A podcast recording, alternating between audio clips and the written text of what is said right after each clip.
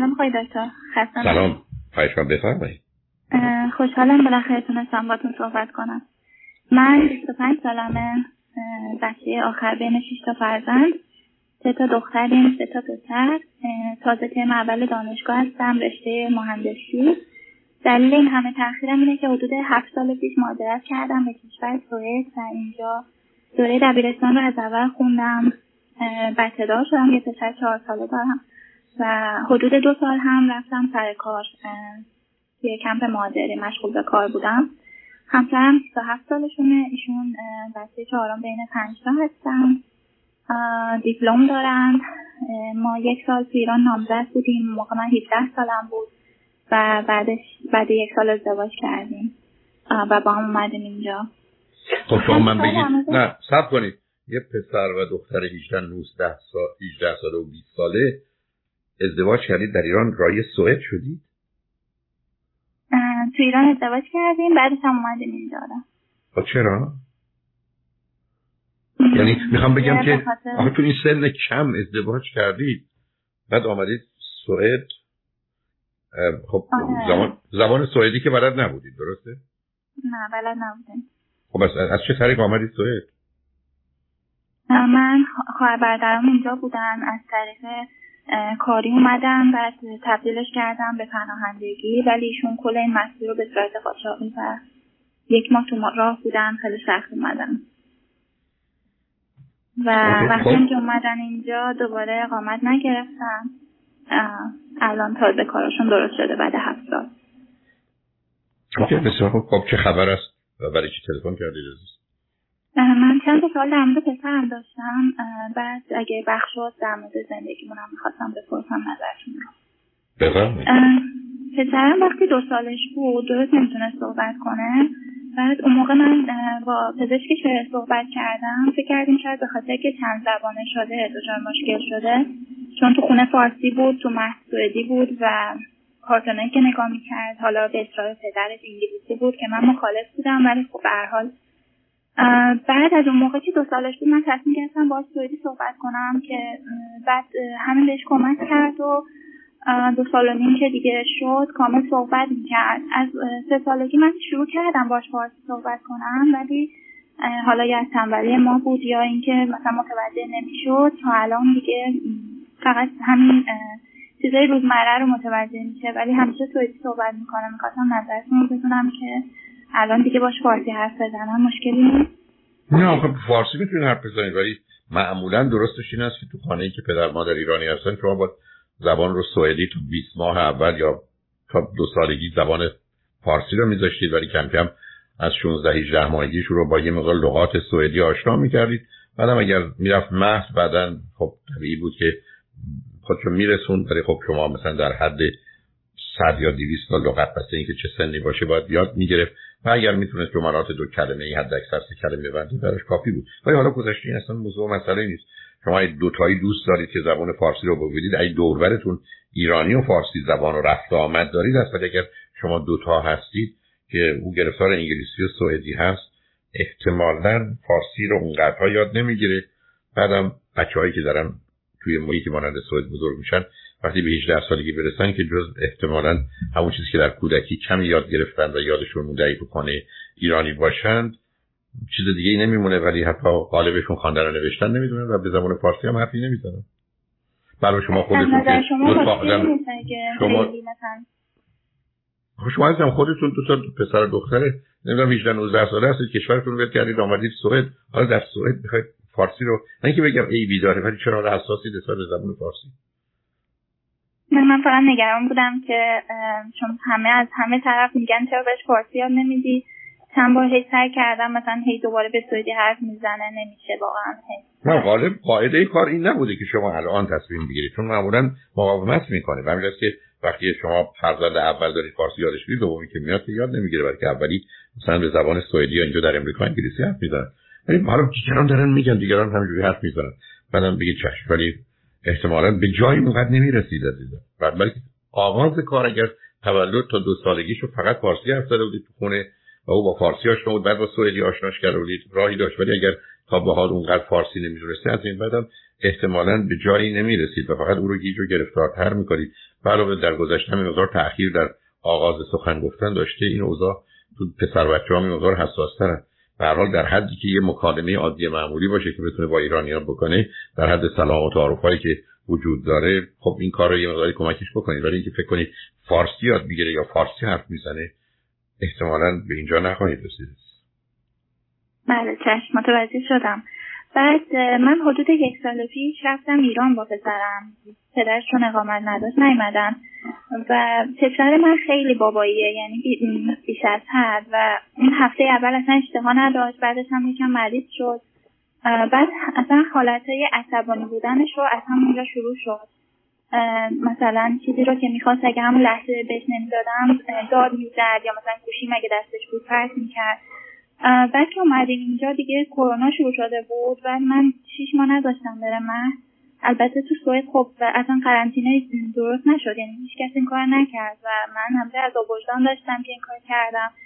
بعد دیگه حدود پنج شیش ماه دوباره میره مهد و بهتر شده، ولی هنوز هم وقتی عصبانی میشه این کارا میکنه، نه خیلی به اون شدت، مثلا تا هفته یکی دو بار، نمیدونم تا چه حد این عادیه یا نه. خب داشت این کارو می‌کردید. شما اشتباهتون در اینه که بچه‌رو ورشی تو سه سالگی از پدرش جدا کردید. شما یا باید با هم می‌رفتید یا چون نمی‌تونستید نمی‌رفتید. این این داستان رفت و آمدها، این ماجرایی که بریم بچه رو نشون بدیم و دلتنگ شدیم، کار دستمون میده. به هر حال اون وضعیت هست، حقیقت یه ذره محیطش امن و امان باشه و دیگه از این جدایی‌ها تا یه روز یا یه شب نداشته باشید، به تدریج خاموش میشه و فراموش میشه. بعدم مهم اینه که مقداری از قبل توانایی‌های هوشیتون رو به کار بگیرید. اگر فکر می‌کنید چیزی رو می‌خواد بهش ندید، میتونه واکنش تندی نشون بده، حتی اگرم خیلی درست نمی‌دونید و دوست ندارید اون کار رو براش بکنید که درگیرش نشید که به تدریج این زخمش روش مرهم گذاشته بشه، خاموش بشه بره. ولی می‌دونید من اصولاً با این رفت و آمدها سخت مخالفم، برای اینکه بچه‌ها رو همه رو به هم می‌ریزه.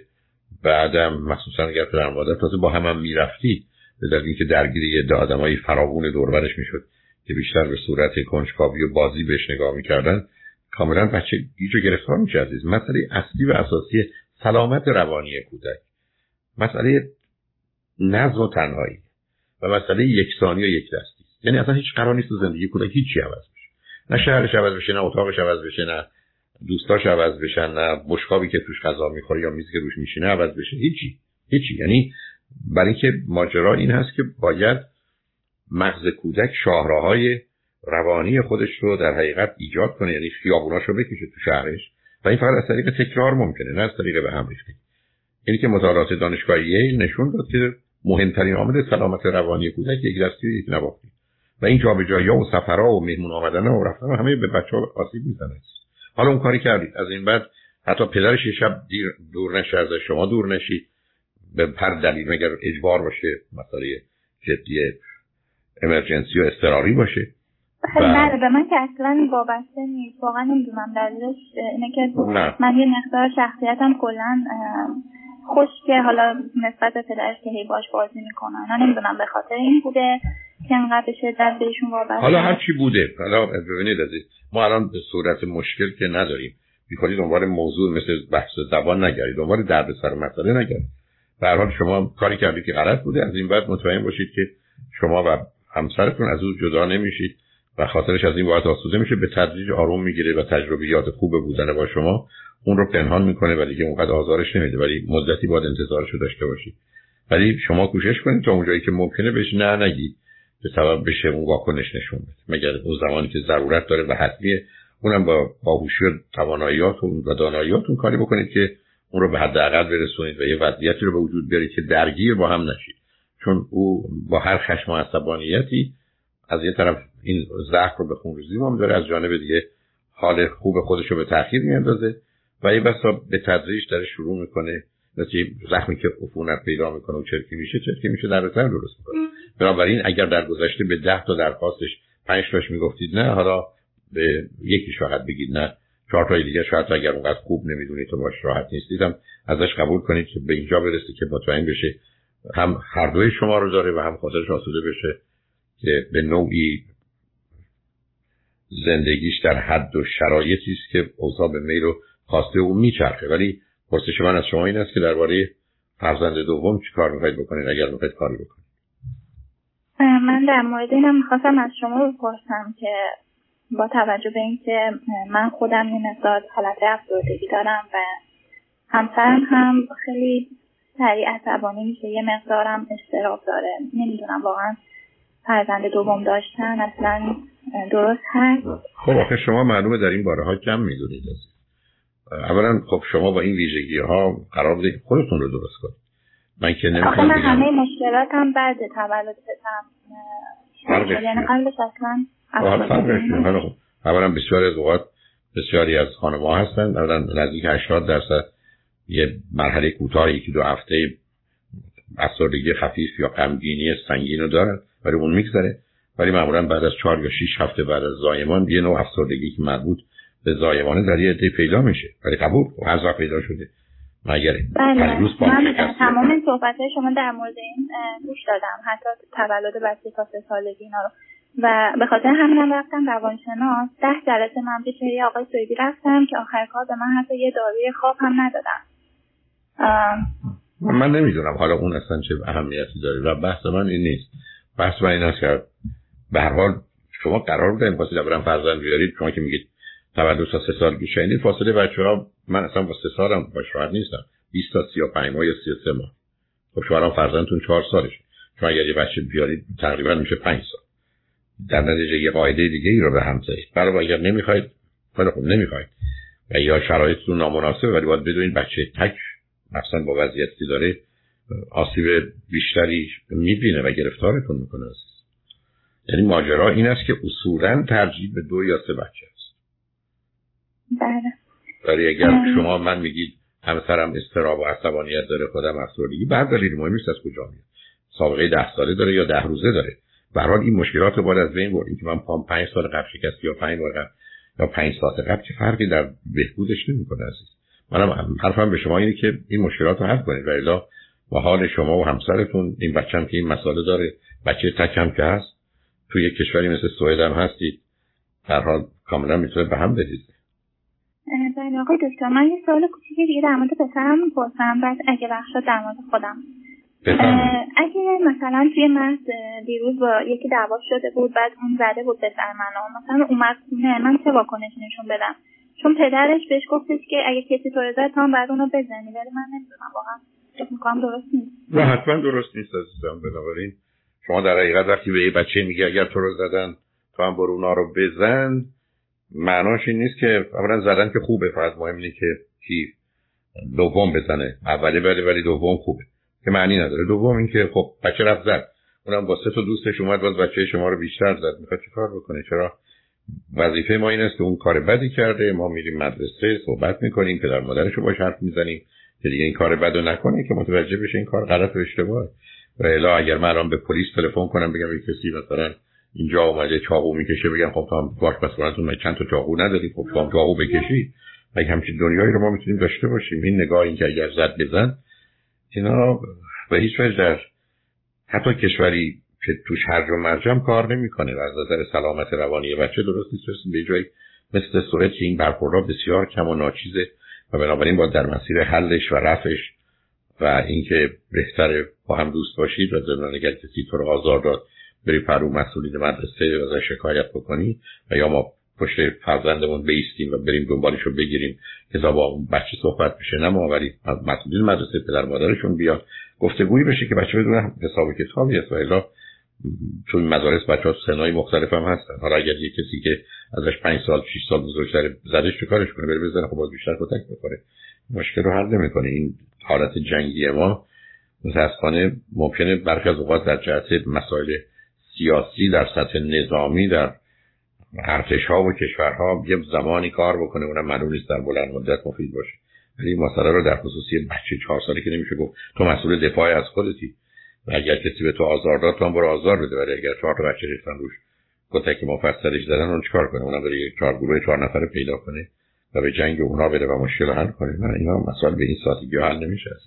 ما منم دقیقاً همین کار کردم، با معلمش صحبت کردم و اینا و به همسرم هم گفتم. یعنی من کلا از این دو مشکلات دارم با همسرم، اینکه الان که اقامتشون درست شده یکم دارم به طلاق هم فکر می‌کنم و مشکل اصلی من اینه که فکر می‌کنم حرمت توی رابطه ما از بین رفته و وقتی به همسرم میگم ایشون میگه که قبول نداره، میگه من خیلی دوست داره و میگه که ما خیلی دعوا نداریم، شاید چند مایه بای بحث بکنیم، ولی من فکر میکنم که اون موقع که بحث میکنیم من احساس میکنم مثلا دشمنم روبرومه، یه چیزی میخوام بهش بگم که انقدر ناراحتش کنم که یعنی فکر میکنم اونم مثلا گاهی منو تحقیر میکنه، نمیدونم واقعا.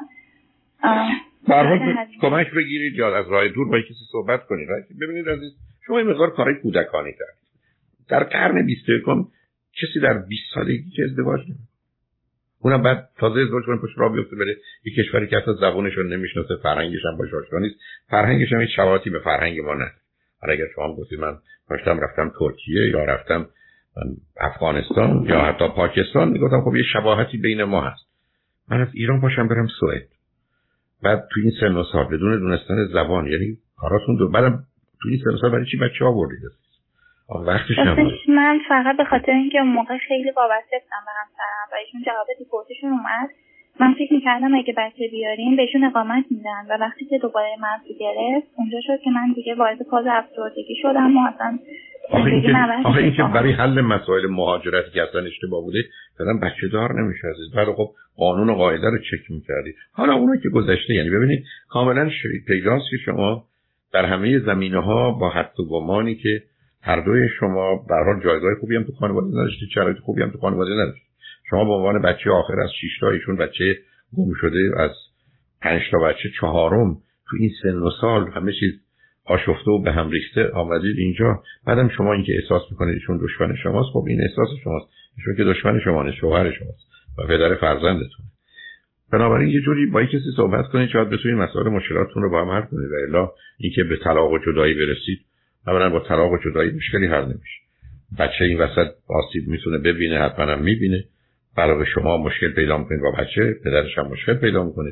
اختلاف تربیتی و چگونگی برخورد با بچه رو هم که دارید، مسائل مشکلاتون افزون میشه. شما همینجوری کارا رو بی حساب کتاب انجام بدید.